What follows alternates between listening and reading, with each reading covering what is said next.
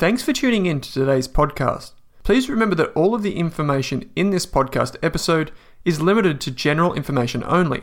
That means the information is not specific to you, your needs, goals, or objectives, so you should seek the advice of a licensed and trusted financial professional before acting on the information.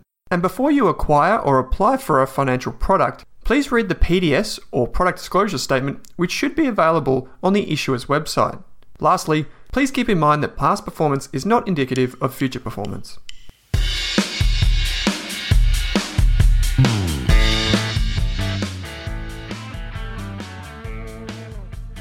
In this episode of the Australian Investors Podcast, I'm talking with Rob McGavin, the co founder and chairman of Cobram Estate Olives, Australia's largest producer of olive oil and one of the world's leading producers. You can watch this podcast on Rask's YouTube channel. Rob's story is littered with examples that remind me to think and invest smarter, to persevere and to focus on quality. After growing up on a farm and working in remote parts of Australia, Rob quickly transitioned to entrepreneurialism starting a vineyard and later partnering with Paul to create what is now Australia's biggest olive oil producer, Cobram Estate Olives. It also owns the popular Red Island brand in supermarkets. The company has fused a focus on science, education, and culture to create an organization that creates meaningful products which genuinely help people live happier and healthier lives. In this podcast, we talk about Rob's lessons learned from his father, almost going bust a few times, building a team, agriculture and culture, the fluid industry dynamics for big olive oil producers, Europe versus Australia, and perhaps most importantly, how to tell if you're consuming the good stuff. One memorable quote, which came from Rob's father, is There's only one way to go broke spend more than you earn. To start, here's Rob telling us how you can tell if you're drinking great quality olive oil. Yeah, it, it's reasonably simple, but it's often often not greatly understood. If you smell it and it reminds you of something fresh, it's fantastic. If it reminds you of something stale, will be very suspicious. It shouldn't. If it reminds you of checking the oil in the car, well, it's probably no good, um, because all all oils go off with age as they oxidize and they become fatty and um, rancid. And the other thing is when you put extra virgin olive oil in your mouth, the most important thing is that it's alive. So you've got pungency in the back of your throat, bitterness down the side of your tongue. And after you swallow it, your mouth feels really clean, like you've almost like you've had a juice. If it feels oily and fatty and lip sticky as well, it's go that oil is not extra virgin. And then the level of that pungency and bitterness is is all caused by antioxidants. And the more antioxidants you have, the better it is for your health, the better it smells, and the better its taste is um, and and different varieties drive different sort of styles within that. So it's got to be alive, um, and they all go dead with age. How long, if I open, say, like I, I open a bottle today here in my kitchen, how long, you know, do I have to consume that before it kind of goes? It's no longer bitter. It's mm. no longer alive. Yeah, four to six weeks is is our recommendation, and so you buy a pack size that you use within four to six weeks. It's a very resilient oil with a lot of natural antioxidants. Um, and we store it after we crush the olives. We crush all of the olives within four hours and we store the oil in stainless steel vats away from light um, oxygen and at temperature controlled. And that really preserves the antioxidants because they're not having to work to sacrifice themselves to keep the oil fresh. So mm. we then bottle it just in time for the consumer. And when it goes in that bottle, we, on every batch, we calculate the best before date and that's based on everything around that freshness of the olives and the oil at the time of bottling. And but once you open it, so you look at the best before date on Cobram. If it's within that, you'll be fine. And then when you open it, four to six weeks. Okay. Correct me if I'm wrong, but you you had some involvement in putting best before dates on olive oil, right? Not just on your yeah, we did. It's become an industry wide thing. Yeah, look, in the day, the importers used to just stick on two years on absolutely everything, even if it was two days or it wasn't even extra virgin when they did it. Um, so we are, we've undertaken years and years of studies to work out how long an oil will last, extra virgin olive oil of all the different qualities, um, on a supermarket shelf, half day, half night, because light breaks down the oil at 20 degree average temperatures. So you might have 30 in the day in Darwin and you know cold at night and whatever. and then we have a margin on that. And that's pretty much done. It's now been double peer reviewed and published, and it's the global standard on how to do it. And in fact, it's a number of tests that overlay, but we have this machine called a Rancimat machine, which actually you get a small sample of the oil, you pump oxygen into it at 110 degrees Celsius. You heat the oil up to 110 and pump oxygen in. And we've calibrated it for every hour it'll last in there before it goes rancid is a month of shelf life on the supermarket shelf under normal conditions. Mm. And that's how we do it. Obviously, there's a few other overlays to a fatty acid profile and the level of antioxidants, and um, and we've back tested all of that. So yeah, it's a it, we've done something like 27 peer reviewed research projects now across our business, just trying to produce better outcomes for consumers at a lower cost. To be honest. Mm. Um, we'll come back to a bit more of the benefits and how the industry has changed and people's consumption of olive oil too. Can I just focus on you for a minute though?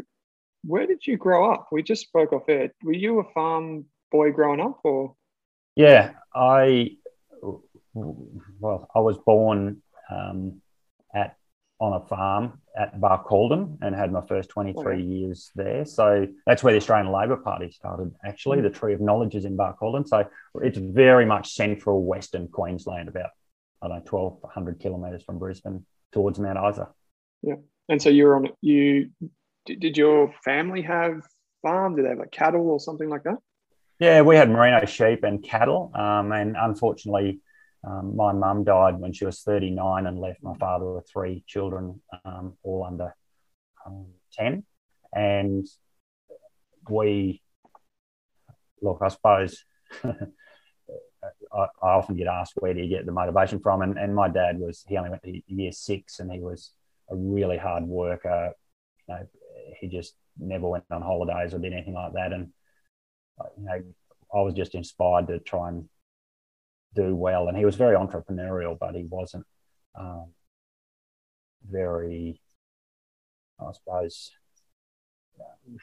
he wasn't he wasn't into nice things and holidays and cars or image or anything like that, which I really respect and love. And I suppose it was just I won't say wanting a better life, but wanting a slightly different one, or at least to be able to afford to have a holiday. so he was that, um, I guess, you know, quintessential. You know, work hard on the farm, make it make it work for you, but you also work really hard to, to achieve that. Because uh, I see some of the things that have maybe played out with you and your story and your business is that you're you're working not just hard, but you're working incredibly smart. And we'll get to how you do that in a minute then how did you go from cattle and and sheep to olive oil? Where did that passion come from? Like, was he yeah. pushing you to stay in farming, or, like? No, Dad was an amazing person. He never he pushed you to just work, and but he was and and he said, look, when you leave school, you can work for here for here for a year. I'll teach you what I know, and then you can go and work for someone else. And I went and worked in the Kimberley and the Northern Territory on cattle stations for a couple of years. And I really thought, look, this is fun, and but you're just 18 hour days often and um, not very great pay. And I sort of thought, so, so to be honest, I, I enrolled and I spoke to dad about going to Marcus Oldham College, which is at Geelong. It's an ag college. And I did a one year agribusiness course there. I was 23 years old and I didn't even really know how to turn a computer on, to be honest. And it just was life changing for me. Um, and dad was hugely supportive. And we, I then sort of said, look, the wine industry, you know, Marcus had all these new skills. Said, the wine industry looks fantastic in Australia. You know, why don't, what would you, how would you feel if we bought a vineyard or something? And he was, he's just amazing. It's like, oh, you know, whatever you want to do. And so he eventually mortgaged our farm to buy a vineyard for $240,000 at Renmark in South Australia. It was a little vineyard in 1993. And yeah, it was in, it was incredible um, that rise because the industry went really well. We worked so hard. My brother and I, um, he came and lived with us for a few years as well. And we just put all the posts in ourselves and planted and we borrowed money and we took lots of risk. And my dad never even came to the vineyard for like two years after we bought it, you know, because he was just a hermit on a grazing property at home. And it wasn't he didn't care, and it, it wasn't that he didn't ring for a yarn, but he wouldn't. It was just he was supportive. Yeah, he was an amazing man, and I, would like to think I could be half the person he is when it comes to, you know, giving your children a chance and giving young people a chance. That's wonderful. Well, it seems you you're doing that through through your business today. So when did you when did you meet Paul and how did yeah, that so, that partnership come together? Yeah, so I met Paul at Marcus Oldham. I was doing agribusiness and he was doing farm management. We so we are in separate courses, and his was a three year course. Mine was only one. And after he left college, um, he came and stayed with us at Renmark. In fact, he worked on our vineyard for 18 months and lived with my wife and I. Um, he's a little bit, he's a couple of years younger than me. And everyone was talking about planting olives, really. That was a thing. You know, there was a lot of MIS schemes. Most of them aren't even with us anymore because they all failed. Um, I think nearly everyone has failed. Um, and we sort of set about what variety should we plant, where should we plant them, just sort of thinking that maybe through the money from the vineyard, his family, we could plant a bit of a grove. But we worked out we needed to plant 500 hectares to have any chance of having a low enough cost of production to compete and have a reasonable chance of high quality. And we we just realised we had nowhere near the money. It was going to cost something like $15 million to do that. So we set about getting family and friends to invest alongside of us, and we got paid basically no cash. We got a 10% carry free interest in the business. And because the vineyard had done well, I was about I was able to invest um, sort of more into it, as, as, in just cash alongside the other investors. And that's been the base of our, our shareholding. And one of the reasons we went into it was because Australia could grow things well.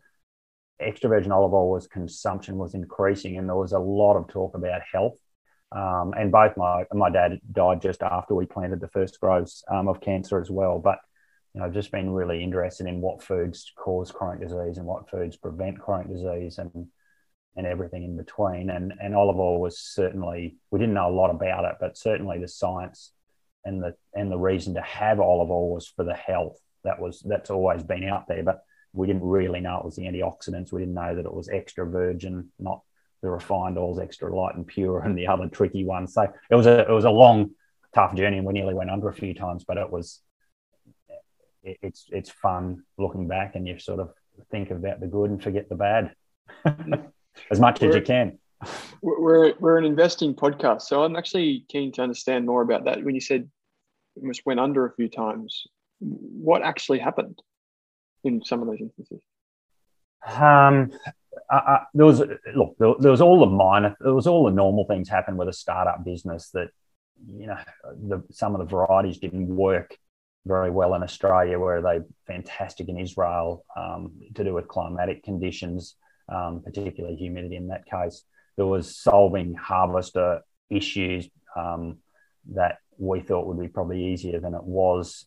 Um, there was there was everything from when we and these are sort of minor, but just, and that's why I've done so many research projects is just trying to solve problems to work it out on, you know, the, traditionally olives haven't been that intensive. They've been more just plant them up on that hill and just harvest whatever turns up. And we were trying to mm. do it in a more of an intensive way to get less inputs and more profit per litre, if that makes sense. But what really just about killed us uh, very, very close was when Timbercorp, who were an MIS company, came to us in 2004 and said, "Look, we're having a lot of trouble managing our grove, and we we produce 25% of Australia's oil with only two and a half percent of Australia's trees, and Timbercorp had the opposite, around 25% of Australia's trees and two percent of the oil. Um, and they planted similar time to us, so we took over their management."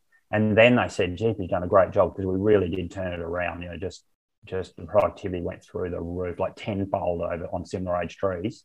Um, and they said, "Will you plant more at Boundary Bend? And you know, will you scale up this nursery?" And and we were like, yeah, and we were marketing your for them on an open book, and and we were just contractors to them. We weren't involved in the investor MIS side. You know, we met our mm. forecasts as far as that goes, but things got the better of Timbercorp with regards to the whole GFC and mm, MIS in general, and they went under and that put us under massive stress. I mean, our our our bank went pretty feral because anyone involved with any MIS was immediately not trusted anymore.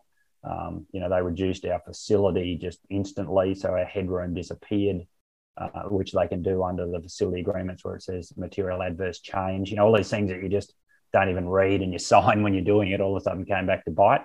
Um, and you know, we spent ten months dealing with administrators, four different banks, advisors to the banks. You know, they even had an advisor to the advisors because they couldn't all agree. It was there was something like nine thousand MIS growers who own the fruit, the banks own the land and the tree. It was very, very, and we were trying to operate the groves. We owned the equipment, we had the staff, we actually had the sales. And when they went broke, there was $30 million worth of fruit on the trees and only $15 million to get it off, meaning there was $15 million to go to the growers or to someone. And legally, we weren't able to. So we had to go to court, and there was a week in court trying to solve all this stuff. And to cut a long story short, we finally um, we're finally able to keep the groves going by saying that we would pay for it. We kept our bank on side. We had an IA appointed, an independent accountant, for those that don't know, to try and keep the bank on side to give us a chance to buy. And we went around our loyal shareholders and we we raised the money to buy and we we off-sold the water to help fund it because we couldn't afford to do it all um, with a super fund. And eventually, after 10 months, the costs that we'd put into the grove were allowed to be deducted from the sale price. Um, and, and, and so it, it, worked out. But and we thought our problems were sort of over, but the really GFC really got worse and worse. International price of olive oil went through the floor because because Spain, you might remember, and Italy and those countries were just about on the point of bankruptcy. So the growers were just dumping their oil, and the buyers were just not going to buy it because it was a really un- it's amazing how quick you forget periods of time that are pretty mm. bad and the australian dollar went through the roof so the imported oil was so much cheaper on the shelf because they were getting a lot from the australian consumer because the dollar was so high um, oh, and that was really tough. We went had to go to the bank again. You know, the head of credit in Sydney actually, because the head of credit in Victoria for the one of the major banks wouldn't support us. Um, and yeah, he he said, I'll give you another 18 months, get it right. Um, and we that was a turning point, to be honest. Mm. So that was, when was that? Was it in the depths of the GFC? Yeah, it was sort of that. The really hard period was April 2009 till about, um, I don't know, mid 2012, just in that sort of period. Yeah. Um, you know, I think I think financial year 2012 we reported good profit, you know, a profit. We just had all these young trees that we had to fund, and because they're all planted by Timbercorp and they're all different ages and cost running a grove regardless of size is similar. Um, so when they're not producing anything, it's a lot of cash out, and we that that became, you know, an issue when we were selling the a lot of the bulk oil to Europe at a really bad price because our currency was so high because we couldn't sell it through the brands because we hadn't developed the brands enough and educated the market and all those things. Yeah. So, but what doesn't kill you makes you stronger. And certainly, um, I just learned a lot about not only myself, but about, you know, our business and just how different it is dealing with people in business and how different it is dealing with administrators and just what you think might make sense often um, doesn't. But when you understand why, you can see the reason why how you might negotiate with you if I'm trying to buy something is totally different to an administrator who just wants to say no unless mm. you know it might be really bad if he says no. You know, so it's it's a different mindset if that makes sense. It's not just yeah. oh that's a good idea. Yeah, it's a good idea, but I'm not taking risks, so not doing it. so interesting. When when did you move from just supplying and you know working on the like, effectively the production side of the industry to then having the brand, the Cobram Estate Olives brand, and really nurturing that. Like, when did that take off for you? Yeah, so we always set ourselves up as a grower of fruit and a and I suppose a miller of that mm. fruit into great oil, and that we'd be able to sell it to brands and to international buyers because it would be really high quality and we had a reasonable cost of production. That's what we thought. We thought the higher the quality, the lower the cost. In fact, um, the highest price we're getting by far was from Australian brands who were making their mark, and there was many, many in the day. I think when we bought Cobram, it was something like the number ten brand, but we were their major customer or supplier to them, and they had a purple label mm wine bottle, which was a 375, might have even been a 750, but it was a 375. and it had no pour on the top, but it was brilliant quality. It was called Murray River Blend, or sorry, Murray Valley Blend. And in 2006, the Dugan family who founded Cobram, and that had been in the supermarkets for a number of years, and it had sales of 2.1 million, and we purchased it for 2.1 million dollars eventually in 2006. They had their main business interests were in steel and manufacturing other things, and they wanted us to have it, and we purchased it. And for a long time, we continued to purchase their their fruit as well from they were little grove at Cobram.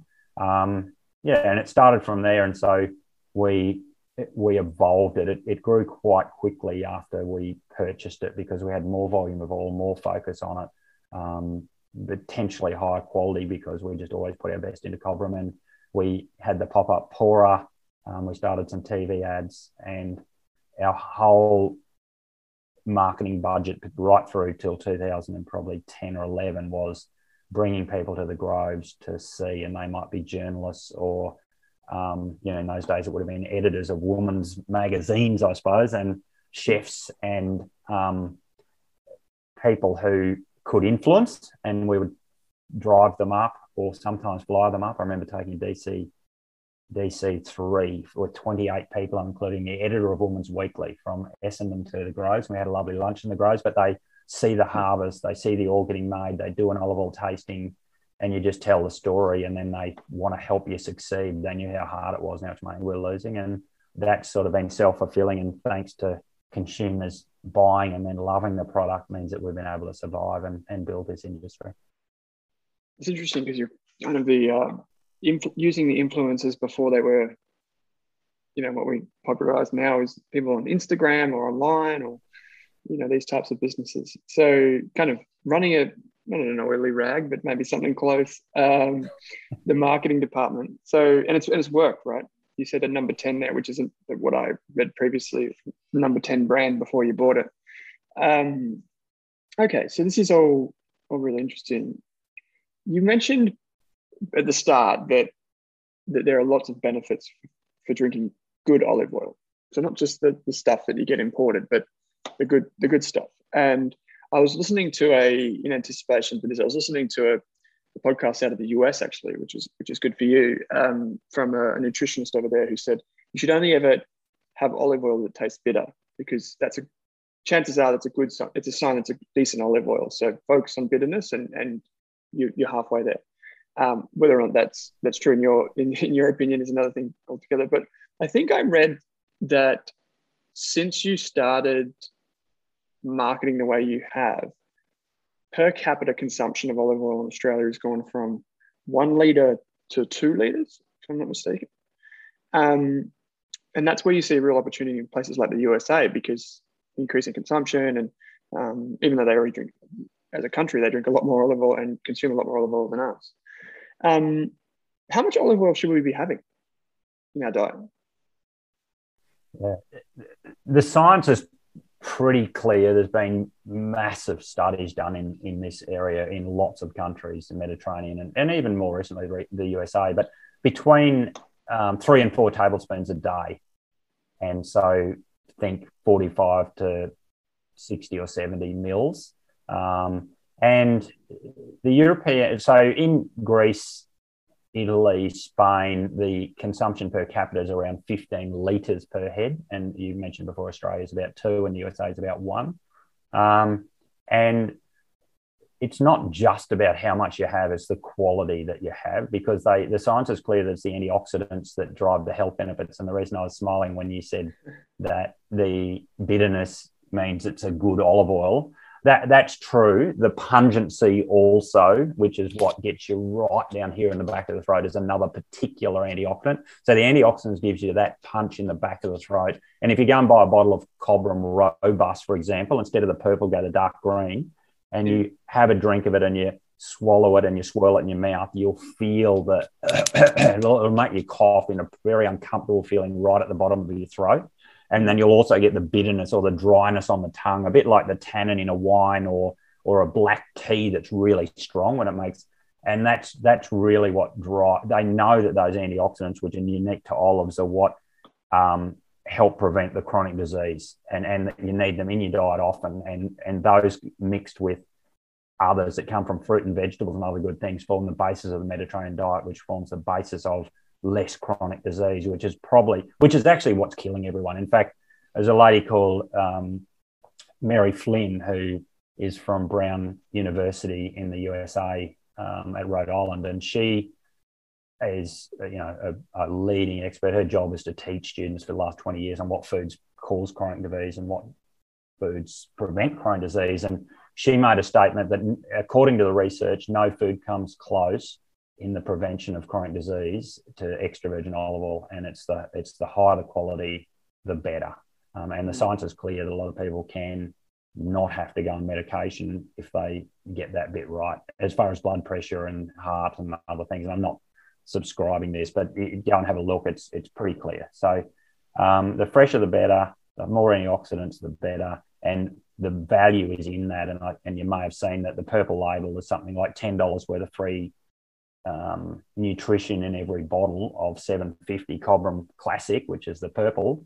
Um, if you went to the chemist and bought exactly the same amount gram for gram in vitamin E, squalene, and the phenol mix, and if you went to our robust oil, it's probably $15 worth of free value. But if you go to an oil that's, uh, you know, all the other seed oils, vegetable oil, canola, whatever, it's like 20 cents. There's nothing. It's refined. And, and the other big thing in the category was that extra virgin, which is the juice of fresh olives, is was only 30% of sales when we started this journey. Two thirds of sales were extra light and pure, which is in fact the rotten olives that in the old days they would have made lamp oil out of and that they and called lampante but new refining technology the same as which they use actually in the seed industry allows them to turn that fit make it fit for human consumption and they sell it to places like australia and the us and other places as extra light pure and all these misleading terms that try and convince people that it's the best but it's low in fat or it's it's the and, and they even line price it so it's so misleading. But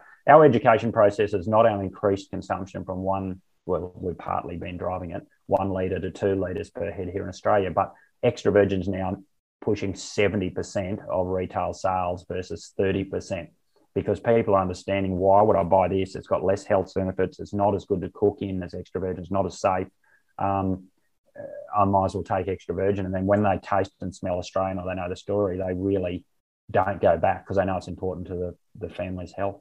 So mm. that's that's sort of been the the story so, of trying to educate.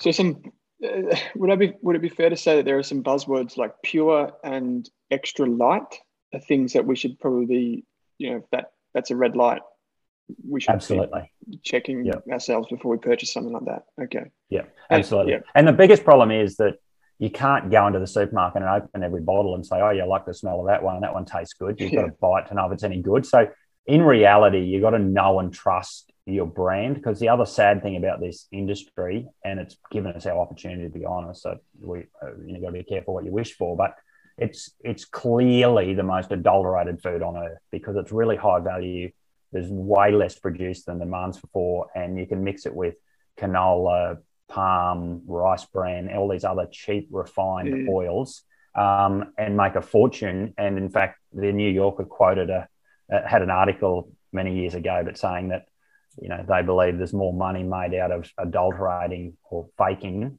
olive oil than there is out of the cocaine trade in the USA. You know, because there's just incredible amount of adulteration. Um, so that creates our opportunity, but we then got to make sure that we over deliver on quality and never compromise. And, and that's something that we're, you know, we'd rather go broke than, than cheap. Um, and we nearly, when we nearly did a few times. I can imagine it's quite alluring, but um, you mentioned Timbercorp earlier on had 25% of the trees and 2% of the oil, and you had 2% of the trees and 25% of the oil. I'm trying to like square that. And the, the, the question that I had for you was around how you have used research. So not only the nutritional and that like evidence-based marketing, but then on the other side of your business, I know you've taken huge strides to make things, you know, to automate processes, to have certain machinery and the know-how that you put into to what you do to make it a success and get more from what you're already doing. Because I'm trying to think, you said before, you know, the big issue is a huge demand. uh, in this industry. The only reason it probably is adulterated is because there's, you know, not enough good supply coming in for the massive amount of demand. But, you know, in traditional economics, we think that should meet an equilibrium. There should be supply coming on board, and you know, demand should find its natural resting place. Like, why ha- why are you able to do that when everyone else in the industry is really just hasn't worked it out? Yeah, there's a few questions in that. Uh, Yeah, one sorry. is no, no, no, it's perfect. One is that now we have we produce nine times more extra we produce nine times more olive oil per hectare um, than the world average, and we use 37 percent less water. You know, I think 60 percent less nitrogen, eight, more than 80 percent less phosphorus per liter of olive oil produced than the world average. Um, and we now have about 20% of Australia's trees, and we consistently produce 70% of Australia's olive oil. And it's because the right varieties, right climate, right management, right research. It's all the little one percenters. It's not one thing. Um, only 25% of the world's olive oil production is extra virgin, and about 75% of the world's sales are extra virgin. And that's why I said before if you don't know and Mm. trust the brand you buy from, you'll be fleeced. And part of the issue is that it's not the growers. There's the average size grove in Europe is about one hectare. There's, I think in Italy, there's something like 1.1 million hectares and there's 1.1 million growers. And it, they're not doing any ripping off, if you like. The middlemen, the traders, the nine big players or so, whether it's nine or seven, doesn't matter. Uh, they, they don't own any groves, they don't own any mills. They're just buying, blending, mixing, and marketing.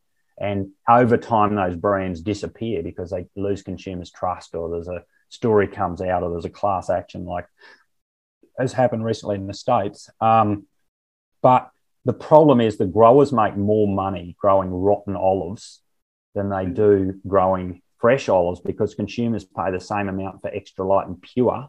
And to produce extra light and pure comes from rotten olives, and the refining technology is cheap the grower doesn't have to pick the fruit, deliver it within four hours and whatever. It just lets it fall on the ground, sweeps it up, literally sweeps it up. There's stumps and sticks and rocks and everything in it. The oil content in it is higher because it's, it's evaporated the moisture out. Um, it's less weight to carry. Um, the, when it's overripe, the, the maximum amount of oil is accumulated in there.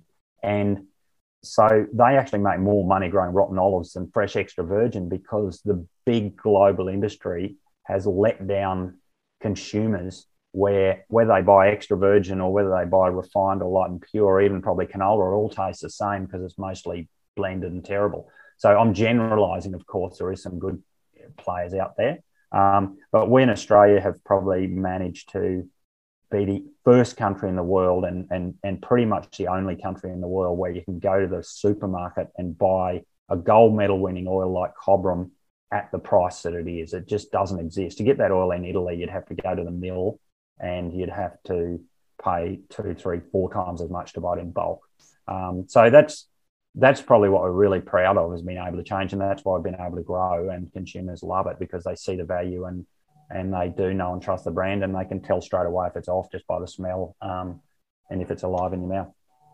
So there's there's like a I guess a industry incentive to produce rotten olive oil, for lack of a better phrase. Um, how about then in terms because I've, I, I also heard that I'm of- talking Europe there too, because California is different. They they're certainly higher extra virgin. You know, it's a lot smaller industry. But if you just talk Europe, where 70% of the world, 70 plus percent of the world's olive oil is produced, the growers, generally speaking, make more money out of growing rotten olives than they do out of fresh olives, and it's because they get more oil and it's cheaper. isn't there some uh, tariffs or something that make it very difficult for Cobram's high quality olive oil to go into Europe? Yeah, there is. There's import duties into all of the EU. Uh, of look, it's it's not quite you know double, but it's it's nearly there. It's it's basically one point something euros per kilo of olive oil. So I think two dollars fifty a liter, which is roughly you know nearly the cost of production. Um, and then by the time you put a retail margin on top of that, on top of this import duty, it's just not cost competitive. But we're hoping when the UK um, get sorted a free trade agreement with Australia, maybe our our Cobram can go to the go to the UK and do well. Yeah, yeah, it's a new market. So okay, because my question forward was going to be about how do you you know you and your team keep up to date with like the latest in farming techniques, um, you know all, all of the nutritional academic literature. But it seems like at least for a lot of that, you are at the forefront anyway. So you're already seeing it come out of the universities and supporting them to to find new ways to do things better. How about um, here? We'll stick here in Australia, and then maybe we can cross over to the US discussion in a minute. How does it, the industry, from um, you know a purchasing perspective, so I'm thinking Coles and Woolies, and how how are the dynamics there? Because you can you control so much of the industry. Um, you know, you've, you've risen to incredible feats in, in, in terms of um, the amount of supply that you have here in Australia. Uh, is there certain benefits that come with that scale? Or are there? Yeah, um, it's cer- certainly um, consumers. When it comes to Australian produced, I mean, we've got 20% of the trees and 70% of the supply from our own groves. Um, and it's all to do with the productivity of our groves, obviously, and the research that's done. And we have, so I think there's something like 16 people in our research t- and technical team, which are combined mm-hmm. in the groves, in the laboratory, you know, and that constant innovation to try and say, how can we do it better to get either high quality, lower cost, and or both? Um, and we certainly have a fair bit of demand from um, particularly the USA, for high quality extra virgin, but we want to put it into this domestic market because there's no currency risk. Our consumers here deserve to be able to buy it. You know, we really have a look after Australia first unwritten policy, if that makes yeah. sense, policy. Yeah. Um, look, we've got a great relationship with the retailers. You know, we've had our issues. Everyone that deals with the retailers do, but they've probably enjoyed the education piece and the um, the not just the sustainability, because extra virgin olive oil or olive oil in general, in fact, is the only mainstream edible oil that acts as a carbon sink. So the rest are carbon emitters. So that's a big benefit. And then we're one step up again. So our little business offsets the carbon footprint of a medium-sized city like Bendigo every single year um, because of the way the trees grow and evolve and grow that crop. Um, and that's you know really thoroughly um, reviewed and documented and um, referenced um, position that's been checked by you know the leading academics.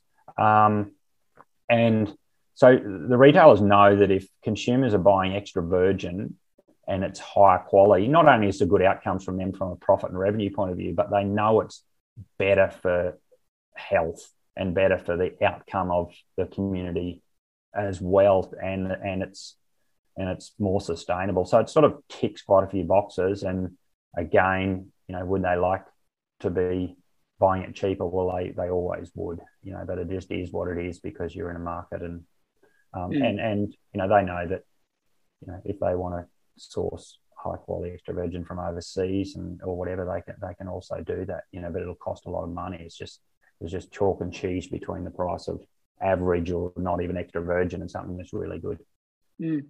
You, um, you mentioned your your father at the start of the show. You said, you know, if he's, you know, he kind of set the example for you.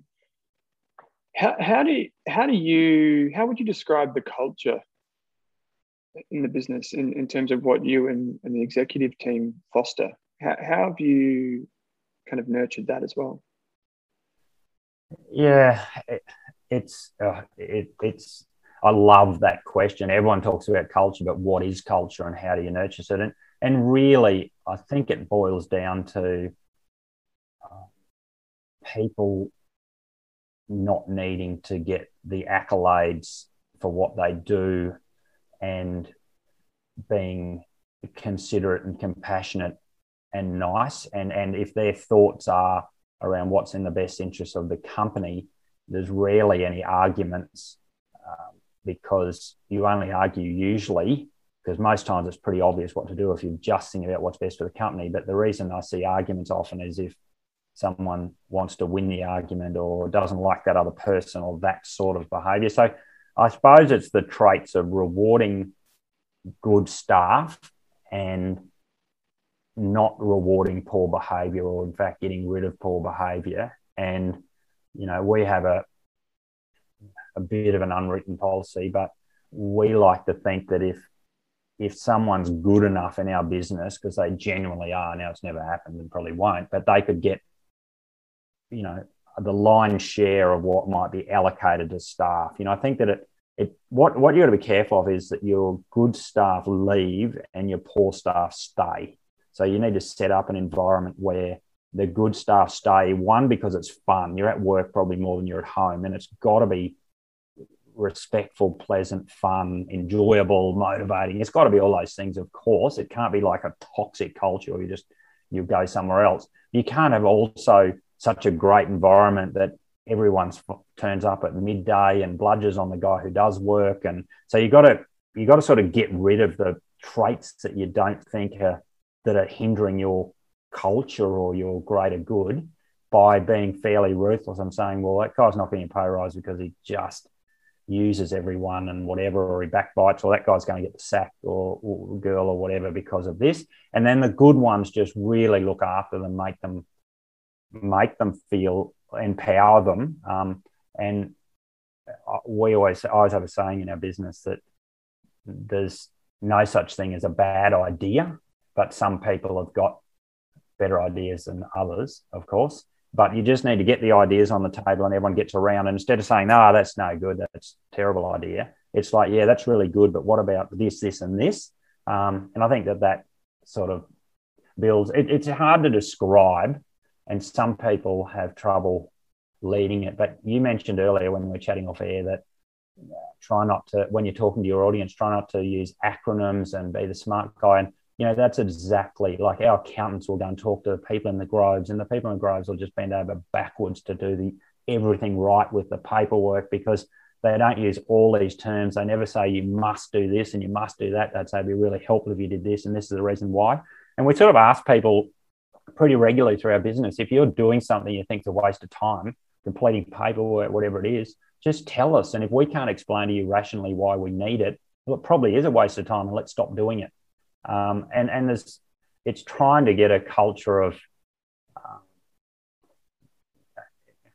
passion, but that just doesn't come. That that evolves because you know that no one cheats and mm. everyone tries the best and and you've got to own your mistakes. I'm jumping around a lot. I'm sorry, but it, I think I heard great topic. I think I heard. I don't know if I think it was a quote from you. I think it was. So could be wrong. Um, we said few people come to the business extremely passionate about olive oil, but after 12 months, everyone is passionate about olive oil because the people that aren't have left. Um, and I, I, think that was yeah. I think I, I think I think that I think I remember that. Yeah, you're, you're right. I think I said I think I actually said that if they're here for 12 months and they're not passionate about it, they must be dead. Oh, that's the one. That's the one. Yeah. Maybe I, I was trying to recite the PC version. I'd forgotten. I'd forgotten about that until you started saying it. yeah, I, I guess I mean, people love to work for for a business, and we're really, really lucky. Like, how lucky are we that we produce really high quality extra virgin olive oil that's out there? Uh, you know, it'd be pretty demoralising nowadays to work for a company that pollutes with huge amount of carbon or manufactures cigarettes or you know what I mean. It's it's things yeah, have just totally evolved different. and and certainly um, you know the trust in big organiz- big organisations I think is probably worse than ever, and and that's a real warning sign to growing businesses like like us. Um, I think when I was chatting to Sam before, um, you guys since is it since 2009 you've been a public unlisted company? Is that right? Yeah, 2005. 2005. So you've been because my question to him was around, um, you know, how do you guys? Because the IPO, I find I found the IPO to be a, very unique here in Australia because normally, you know, insiders and sell IPO for a reason, right? To sell their shares and to to to have a liquidity event. But in in the case of you and the team, it doesn't seem like that at all. Um, but I know you've had shareholders for a very long time because employees are shareholders, like you said. Um, and so the IPO was a little bit different from that respect, right? So, did you, over the years, uh, have you used equity in the business as a, as a key financial motivator for the team as well? Yeah, we have. Yep, yep, yep. And and we've probably discussed every year since 2007 or eight. You know, should we list? Because we've always got people on the street coming to say, well, you should list this company and we can do this and we can do that. And, you know, we've had others coming wanting to take major stakes of other company who wanted to buy us all. You know, we've had lots of discussions over time and we've spent a couple of days um, looking at this. Um, the, one of the reasons we listed was because if you think about a liquidity event, one way is to say, we'll just trade sale it and everyone's been here 20 years, and we all our money up. But none of the key people wanted to sell their stake because there's so much runway in front of us. And personally, from my point of view, I can't think of anything better to invest in, you know, that isn't a beach house or something that's personal than this business. And you think, okay, well, you pay your tax on the money, then you invest it somewhere else, you probably make less. Um, and we got a lot of confidence. So we didn't want to sell, but how do you keep everyone happy when there's 700 shareholders and some of it, a lot of put their money in 1999 and who weren't saying we need to list, we need to get out. It's just more people die, they go broke, they have a divorce. There's always reasons that someone needs to sell. It mightn't be just because they don't like the business. They might have gone broke in their other business and need it. Um, and, and in fact, I've had some beautiful emails from even Timbercorp growers because we gave first right to them to invest in 2010 when because we thought that was only right. And I've had people email me saying it's been life changing for them. You know, they don't have anything else and they got, they put 20 grand into to Cobram and then a year ago it's worth 200 or something. It's been really nice. Um, but we have, a, we sat down our key staff and the two CEOs in particular, and we couldn't really afford to give them pay rises, but we gave them options over shares, which were higher quite a bit higher than the current price, but for 10 years. They had to be there 10 years to get them and said, if you really believe in it. And, and so it didn't cost them anything, but that now has made them very wealthy people on paper. um, and yeah, so we've, we've tried hard to, and we've just, you know, given more options out to staff who we think are the next future leaders for the next 15, 10, say five to 15 years, um, long dated options to sort of um, reward them for a, often a lifetime worth of work. Um, mm. And if it, if it doesn't work, well, they're not just running off with. If it doesn't work, well, you know, everyone's happy. So, how does it work? Yeah, it does. How, that's great. How, how does it work with you, Leandro and Sam being joint CEOs? Why did you choose choose to go with a joint CEO approach? Yeah, and and and some people don't like that approach, as you would uh, because they're so complementary of each other. And to be honest, both of them were keen to do it as long as the other one was there. Neither of them wanted to just do it by themselves. And we're a reasonably complex business. It's not like we're just a marketing business or just a manufacturing business. It's it's ag, research, finance, marketing, manufacturing, you know, and this I've, I've observed them both work so closely together for so long that I know that their egos won't get in front of what's best for the company and they won't go, oh, it's not fair, I'm smarter than you. Or and, and we've had these chats with them as well around around that. And and Sam's been with us 12 years and Leandro's been with us 20 years and they just deserve the opportunity. They're bright, they're honest, all the staff like them and they talk to each other all the time anyway. And I've hardly ever see them have an argument. Now, of course, they'll disagree on some stuff, but they're so respectful that I think it can work and I think it can work really well and share the workload, particularly as a listed company of, you know, how much the markets and, and investors want of management time. Mm. Mm it's, uh, yeah, it, I would just say it's unique, right? It's not necessarily um, a bad thing, in my opinion. It's just unique. You don't see it much in Australia. You see it in, um, in the US a bit. Speaking of the US, uh, that's during the IPO and the prospectus, it was mentioned in there. Um, you know, the US is a pretty big, it's a massive opportunity for the business over the coming decades. So maybe we touched on it a little bit earlier. Just just something to leave our investors with is what makes the US um, such an appealing opportunity for the business? Because we've and we thought about this deeply within the team before we went that we are all up for it and and was it just dreaming or was the opportunity there and we'd been consulting to the US particularly the growers and processors for many years including UC Davis because we were leading the world in research. And no one there was doing it very well and the growers there weren't you know we think getting you know the efficiencies and yields that they probably should have been getting. So knowing that the consumer over there is going to, in our view, follow similar patterns to what happened here with regards to more natural, more healthy, less refined, you know, all of those things that are a, global push, particularly from, from more wealthy countries. Um, it, it became a reasonably easy decision because we know how to grow, we know where to grow, we know where to process, we know how to. We can double our research um, outcomes because we have two harvests a year, two flowerings a year. Um, mm. Everything's twice a year, um, and and we just needed to make sure that we could educate the consumer and the trade. And and to be honest, that's worked so well that we're desperately short of oil. So we need to, and that's a good problem to have because we know how to do the, the latter bit, but we need to get more people to plant olives for us and we need to plant more ourselves. And pleasingly, everything that works in Australia, whether it's growing, processing, educating the, the retailers or educating consumers, works in the USA. And every time we have someone over there who says, oh, we don't do that over here in the US, we do something else, well, usually it doesn't work. So it's pretty simple recipe. Just repeat what we've done here and do it better. And the scale of the market, they're so massive. You know, they've got 350 million people, not 25.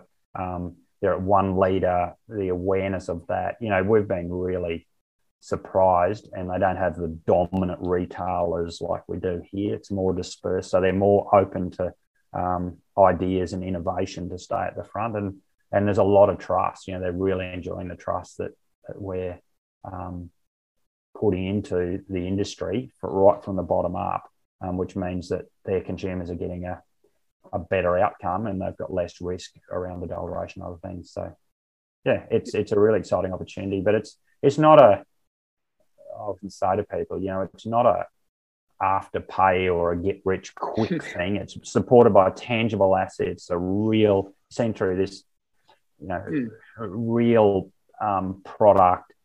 You know, it's hard come, hard go versus easy come, easy go. You know, it's it, mm. and and again, that's what uh, for long term wealth creation. That's what I'm passionate about versus trying to jump on the next thing and getting it a bit wrong.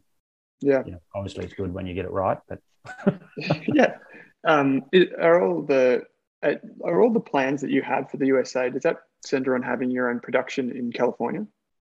Yeah, so we've already got um, we've already planted quite a few groves in the last few years, but you know they take mm. a while to produce. Um, we have our own mill and freehold site, bottling line, laboratory that's fully accredited. Um, and mo- probably this coming year, something like 90% of our supply, as in the harvest we're about to have in, in October, will come from third party growers.